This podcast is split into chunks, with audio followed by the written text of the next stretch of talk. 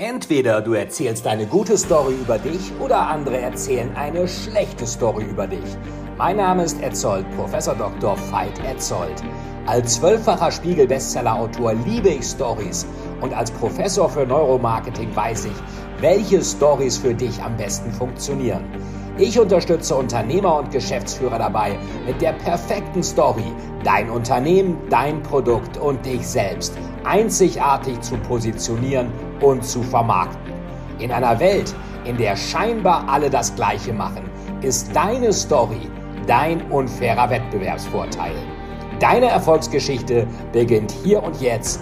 Du bist im Story Selling Podcast und es gilt, to tell is to sell. Jeder Held, der eine schwierige Situation bestehen muss, hat meistens einen Mentor.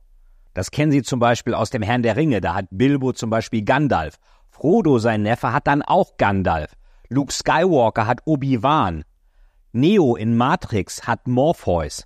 Das heißt, es gibt immer einen Mentor oder auch in John Grisham äh, in die Firma hat der Mitch McDear den Avery Toller als Mentor. Dass es gibt immer einen Mentor, der dem Helden dabei hilft, seine Mission zu erfüllen. Das Interessante ist, dass teilweise aber auch nur durch den Mentor Probleme da sind, die der Held sonst gar nicht hätte. Das heißt, der Mentor zeigt dem Helden ein Problem, was er lösen muss. Er macht also diese Taktik für jede Lösung ein Problem. Bevor eine Lösung da sein kann, muss erst einmal ein Problem da sein.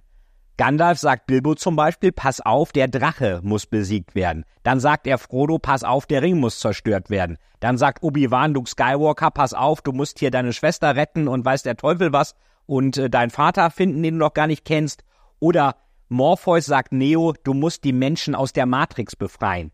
Wenn diese Mentoren nicht wären, dann hätten die Helden diese Probleme auch gar nicht. Von daher hilft der Mentor oft dem Helden dabei, ein Problem zu lösen, was der Held ohne den Mentor gar nicht hätte.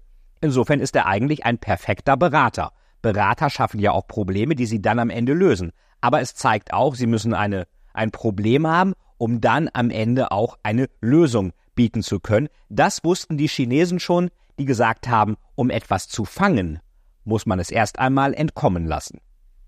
Eine andere sehr beliebte Form des Helden im Unternehmen ist der Underdog.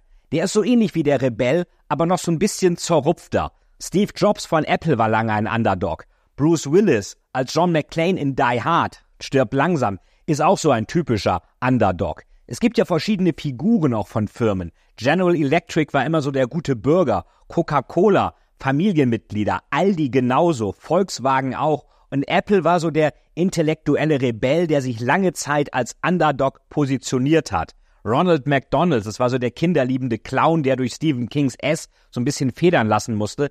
Aber was beim Underdog immer gut funktioniert, ist seine Attitüde, ich möchte es mit der ganzen Welt aufnehmen und vielleicht sogar gewinnen, obwohl ich viel kleiner und schwächer bin. 70 Prozent aller Manager mögen den Underdog. Ich habe das selber erlebt bei meiner Zeit bei Boston Consulting. Da war der große Gegner von BCG, war McKinsey. BCG war klein, McKinsey war groß, also war BCG der Underdog.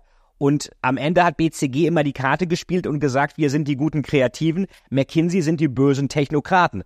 Was natürlich nicht immer stimmte, weil auch BCG technokratische Projekte hatte und McKinsey auch sehr kreative Initiativen hatte. Aber diese Story hat funktioniert. Wenn Sie klein sind, suchen Sie sich einen Wettbewerber, der groß ist, den Sie auch zum Schurken machen können. Es gibt sogar Studien, die zeigen, dass Firmen, die ihren Wettbewerber zum Schurken machen, zufriedenere Mitarbeiter haben und höhere Aktienkurse.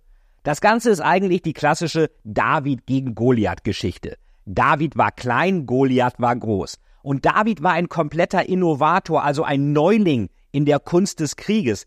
Er konnte nicht mit dem Schwert umgehen, Deswegen musste er mit der einzigen Waffe umgehen, die er kannte, nämlich der Steinschleuder. Und aus diesem Unwissen konnte er dann auch den großen Goliath besiegen, denn mit einem Schwert hätte jeder gegen ihn verloren. Mit der Steinschleuder konnte Goliath besiegt werden. Der Underdog weiß oft gar nicht alles über einen Markt und handelt dann einfach aus diesem Unwissen heraus mit einem Mut, den die etablierten Leute, die mehr wissen, gar nicht hätten. Das hat schon David Glass, der Vorstandschef von Walmart, zwischen 1988 und 2000 gewusst. Der sagte mal, als wir kleiner waren, waren wir der Underdog, der Herausforderer. Aber wenn du Nummer eins bist, bist du nicht länger ein Held, dann bist du eine Zielscheibe. Von daher genießen Sie die Zeit, solange Sie noch klein und Underdog sind, denn die Leute werden sie mehr lieben, als wenn sie zu groß werden.